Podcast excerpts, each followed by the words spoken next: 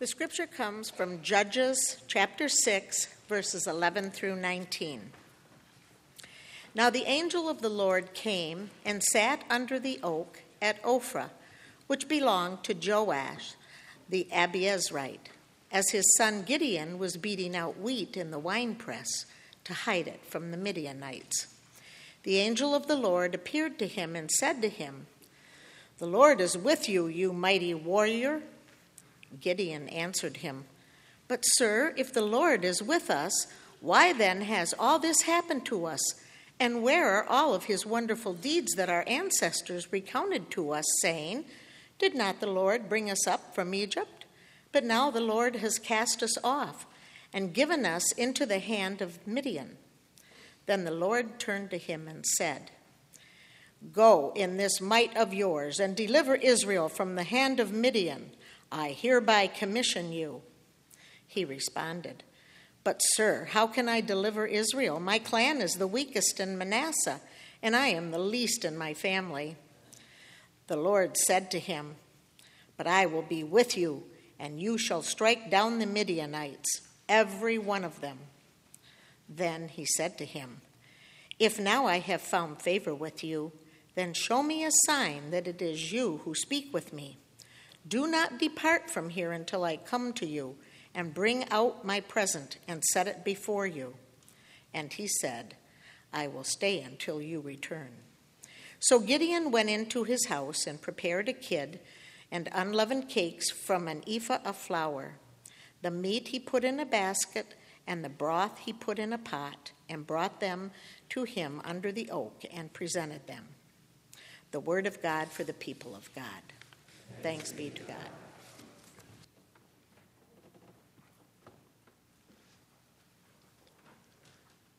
So, this morning, I want to share with you the story of the dumbest thing I ever did to save a dollar. Many years ago, when I was in college, I had the, the opportunity to spend some time studying uh, abroad in Spain. And of course, I was excited to, to take every opportunity that was presented to me to travel and have adventures. And so every time we had a weekend, every time we had a day off, I would get on a train or a, a bus and go to some new place. But of course, being a, a poor college student racking up debt, I knew that, that if I wanted to keep on getting on buses and trains and having adventures, then I was going to need to stretch every dollar as far as it could possibly go. And so, what that means is that during those months when I was traveling around Spain, I, I did some really dumb and dangerous things in order to save a, a little bit of money. I'm sure that my mother remembers every single one of them, but, but for me, of all the dumb and dangerous things that I did while I was in Spain that year, there's one thing in particular that, that stands out in my memory. Now, one weekend, uh, I was, was just beginning to explore a, a, new city, and as I was wandering the streets, I happened to pass a grocery store, and I saw that in the window of the grocery store there was a sign that said, Cans of tuna fish, 12 for a dollar. And, and now, being a, a, a poor, wandering college student, I knew that I had just hit the jackpot, right? If I, if I could load up my backpack with cans of tuna fish, delicious, nutritious tuna fish, then I knew that I wouldn't have to buy another scrap of food for the whole rest of the weekend. I wouldn't have to go to any restaurants. I wouldn't have to tip any waitresses. I would be set. And so, of course, I jumped all over that deal. I went into the grocery store and, and put down my dollar and walked out of there with 12 cans of delicious, nutritious tuna fish. And I congratulated myself on being so clever and so, so thrifty. I spent the rest of that afternoon going to museums and, and parks and having all kinds of great adventures. And, and then around supper time, I decided it was time to find a nice place to have a picnic. And so I, I hiked out of town and I found a, a nice quiet spot beside a, a river. I found a, a, big flat rock to sit down upon. And, and I opened up my backpack and I took out a can of tuna fish. And once again, I congratulated myself on being so clever and, and so thrifty. And that was right about the time that I realized that I didn't have a can opener. I have. I had 12 cans of delicious, nutritious tuna fish, but in my backpack I had zero, zero can openers. And, and now, of course, in that moment I realized that I could do one of two things. Either I could go back into town and find a restaurant and pay for dinner like a civilized person, or Or I can make like a caveman and try to open up a can of tuna fish with trees and rocks and sticks and things. And, and of course, I suspect you know which of those options I chose, right? I spent the next 45 minutes inventing novel and ineffective ways to open a can of tuna fish with, without a can opener. I jumped up and down on the cans of tuna fish. I threw them way up in the air and then came crashing back down to the ground. I pounded on them with rocks and with sticks and everything I could get my hands on. And finally, after 45 exhausting and fruitless minutes of tuna banging, finally, after 45 minutes, I managed to open up just a, a little bit of a crack in a seam on one of those, those cans. I opened up just enough of a crack that I could suck some of the oil and some, some tuna mush out through the side of the can. And so that's what I did for supper that night. I sat there by the river and I, I sucked tuna flavored oil out of the side of a, of a beat up can. And that was dumb. But that's not the dumbest thing I ever did to save a dollar. Five years later, I went back to Spain. Five years later, I graduated from seminary, got married, had a, a real grown up job, and, and I decided I wanted to go back to Spain and I wanted to show my bride all of the places that I'd visited when I was a, a poor, wandering, tuna banging college student. And, and so we got on a plane and we went to Spain. When we arrived in Spain in August of 2003, the, the country was in the middle of a record setting heat wave. It was 115 degrees in the shade. All of the all of the newspaper headlines were about how many people were dying from dehydration and, and heat stroke. Well, my wife and I, we checked into our hotel that first day, and then we went out, out wandering the city looking for a good place to have some, some lunch. It was so hot that most of the city had shut down. People all went to the beach. None of the restaurants were open. And so finally, after, after running around, literally, we were running from doorway to doorway trying to keep out of the sun. Finally, we found a restaurant that was, was open. It was down down a little back alley, a little outdoor restaurant in a,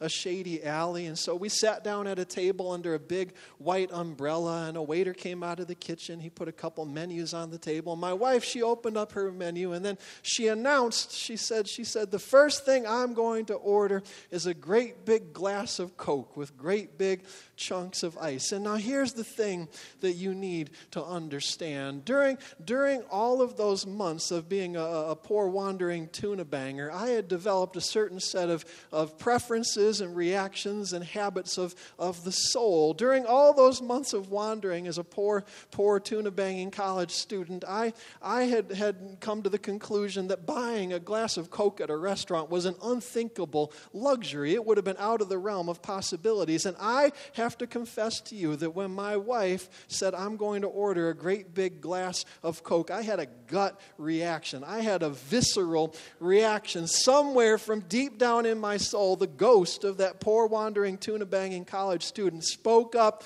and said, Do you really need to order a Coke? How about instead I get us both a couple of tap waters? You know, the nice thing about tap water is that tap water is free. And then, God help me, that's just what I did. The waiter came back to the table and I ordered two glasses of tap water and a grilled chicken breast to share. And there was nothing my wife could do about it because I spoke Spanish and she doesn't. And so, all all that she could do was glare at me from across, across the table. It is a miracle that our marriage did not end right there in that hot Spanish alley at that table. I am convinced to this day that my wife was sitting on the other side of the table asking herself the question should I leave him now? Or should, or should I wait until we're back in a country where I speak the language? And and, and, and, I believe that our marriage probably would not have survived that lunch if not for the, the miracle, the act of God that happened next. Now, I, I will tell you to my dying day that what I ordered was two glasses of tap water and a grilled chicken breast to share. But a few minutes later, the waiter came back out of the kitchen with a tray. And on that tray, he did not have two glasses of tap water and a chicken breast to share. That tray was piled with a mountain of food. On that tray, there were two large large Cokes, and I could hear the ice clinking in the glasses as he came to the table. And there were two complete chicken dinners. There was chicken and potatoes and salad and, and fried eggs. And then this waiter, he started putting this feast down on the table. I don't know why he did it. I don't know if maybe my Spanish is not as good as I thought it was, or or if he saw what was about to go down in that alley and he took pity on me, or, or if God intervened for some reason. I don't know why he brought all that food out and started putting this feast down on the table, but I know that I was angry. I mean, I was indignant. I was just about to send it all back to the kitchen and tell him to bring me my tap water when I looked across the table and I saw the way my wife was looking at that glass of Coke. And, and in that moment, suddenly something, something shifted in my soul. Something, something that had been clenched tight in my heart for years suddenly, suddenly started to loosen up a bit. And in that moment, as I looked across the table at my wife, I had a, a sudden realization. I realized that, that I was not a poor wandering tuna banger anymore. And I didn't want to be a poor wandering tuna banger anymore. I wanted to be the kind of guy who lets his wife drink her Coke and keeps his mouth shut. And so that's what I did. I let her drink the Coke. I let the waiter put all the food down on that table, and that is why we are married still today. Some, some sort of miraculous transformation happened there in that alley, and I was no longer a poor wandering tuna banger. There in that alley at that table, I, I discovered that it can, it can be joyful to be generous. I discovered that sometimes you can save a dollar but, but lose your soul. There at that table, a sort of miraculous transformation happened, happened within the the heart of, of your pastor. And we see that same transformation happening for Gideon in this morning's scripture reading. Now, last Sunday, we heard about the Israelites found themselves in this, this difficult and painful time. We, we heard about how every year, when they would bring their harvest in from the fields, when they would fill their barns and their storehouses with food, this great army of Midianites would appear. And the Midianites would, would plunder the storehouses and they would strip the barns bare. They would take every scrap of food and then they would leave the Israelites to starve. As this happened year after year after year, the Israelites became a timid and fearful fearful and beaten down people. And among these, these timid and fearful and beaten down people, nobody was more timid, nobody was more fearful than Gideon. Gideon was, was a farmer. And as we pick up the story today, the first glimpse that we have of Gideon, he is, he is threshing out his wheat. How many of you know what I'm talking about when I say threshing out the wheat, right? Some of you grew up on farms, some of you know what, what this is about, right? When, when you bring the wheat harvest in from the field, there's a, a step that has to happen before you can turn it into flour. You've got to separate all the parts that people can eat from all of the parts of the wheat that the people can't. You need to separate the, the grain from the stems and the stalks and the husks. You need to separate the, the wheat from the chaff. In the ancient world, the way this works is that the, the farmer would take all of his wheat harvest up to the top of a hill where there would be a, a flat and a windy place.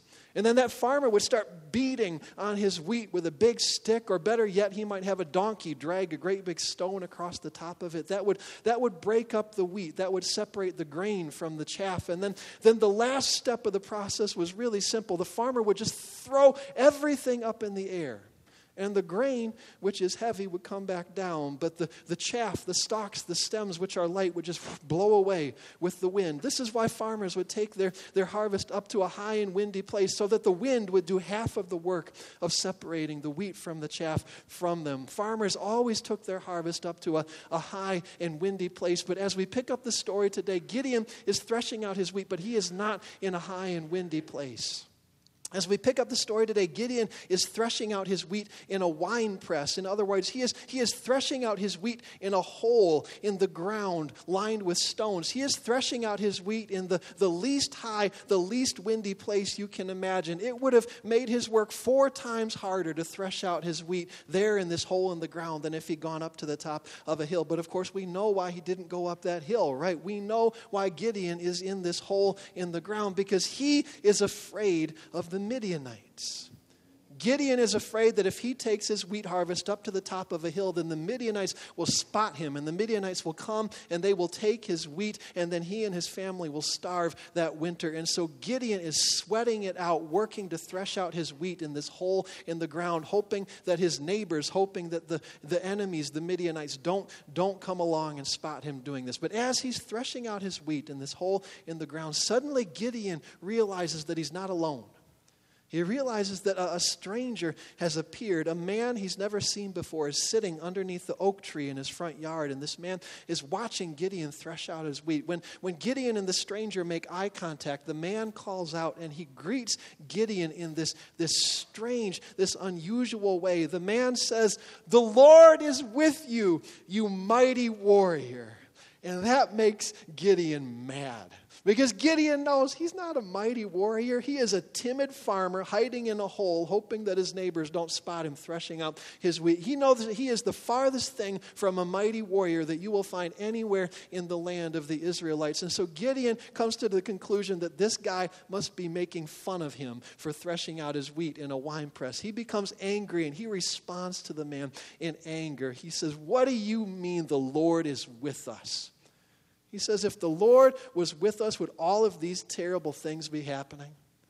If the Lord really is with us, then why are our enemies allowed to cause us so much suffering? Get out of here and take your mighty warrior nonsense with you, Gideon says. And then he goes back to threshing out the wheat in his winepress. But the stranger, he doesn't go away. Instead, he stays there under the oak tree and he calls out to Gideon one more time and he says, I say to you that you are mighty and I say, The Lord is with you. And not only that, but today I commission you to lead your people to victory over their enemies. And there is something about his voice, there is something about his words that suddenly make all of the hair on Gideon's neck stand up straight. Suddenly, Gideon gets the feeling that he is not having a conversation with just any stranger. Suddenly, he has the feeling that this is a very special sort of stranger who has come to sit under his oak tree. And so Gideon speaks to the man again, but this time he speaks more respectfully. He says, Sir, he says, Sir, you must have made some kind of mistake because I am just the least important farmer in the least important family in the least important tribe in all the land. How could I possibly lead my people to victory over anybody? And the man speaks to Gideon again and he says, I will go with you and I tell you, you will strike down your enemies, every last one of them. And now Gideon knows. Now Gideon knows that this is not just some wandering stranger who's landed underneath his oak tree. Now he knows that he is hearing the voice of God. He is hearing the words of God. And in that moment, something shifts in Gideon's heart. In that moment, something that was clenched up tight in his heart suddenly releases and begins to relax. And Gideon looks at the man and he says, If you are who I think you are, stay here. Wait here under this tree and let me prepare something for you. And then Gideon goes into his house and he starts rummaging all through his house, pulling bits and pieces of food that he's hidden in nooks and crannies and cubby holes. He pulls out all of the food that he's squirreled away just in case the Midians come, Midianites come knocking at his door. He pulls all of this food out, and then he goes into the kitchen and he starts cooking. He starts cooking an entire kid. He starts roasting a goat. He, he gets out an ephah of flour. Does anybody know how much flour is in an ephah of flour? I looked it up. 40 pounds of flour. Gideon gets out 40 pounds of flour and he starts baking baking cakes and he starts baking bread. And then he gets out the biggest pots and pans that he has and he, he starts making soups and he starts making stews and he, he cooks and he cooks and he cooks. And then when everything is ready, when he has cooked every scrap of food he has in the house, he starts carrying it out underneath the oak tree. Can you just picture Gideon coming out through the door of his house like a Spanish waiter with a big tray loaded down with food? Can you picture him waddling through that door with a great big pot filled with, with stew and laying all of these things in front of this stranger underneath the oak tree. Gideon lays out a feast there underneath the oak tree. And in that moment, we see that an amazing transformation has happened in just a few verses of the book of Judges, just a few verses ago.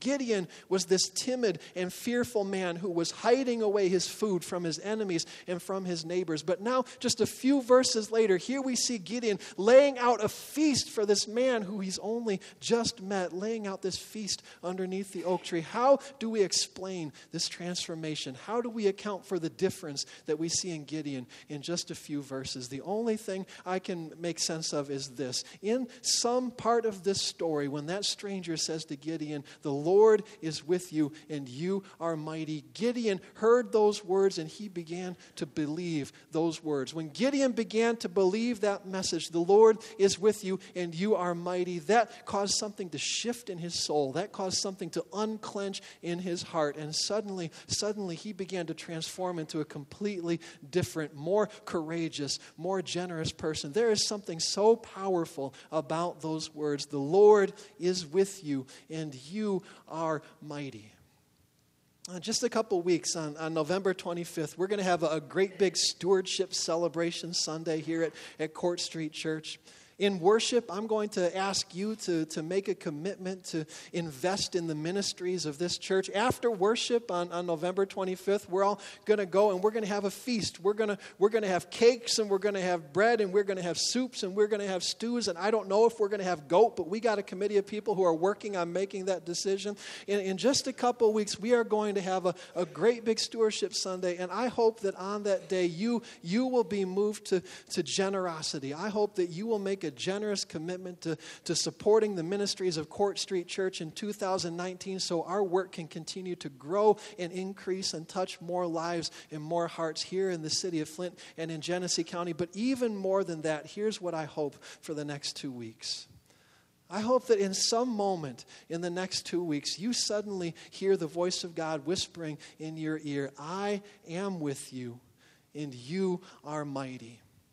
And I hope that in that moment, sometime in the next two weeks, I hope that some part of your heart begins to believe that that message is true, that God is with you and you are mighty. You are capable of great things. You are capable of transforming this world. You are capable of things you never would have believed because God is with you. My prayer for the next couple weeks is that suddenly there comes a moment when you discover that it is joyful to be generous. I hope there comes a moment when you suddenly understand that it is possible to save a dollar, but lose your soul. My prayer is that at some point in the next two weeks, God would work a transformation in our hearts so that none of us, none of us would be wandering tuna bangers anymore.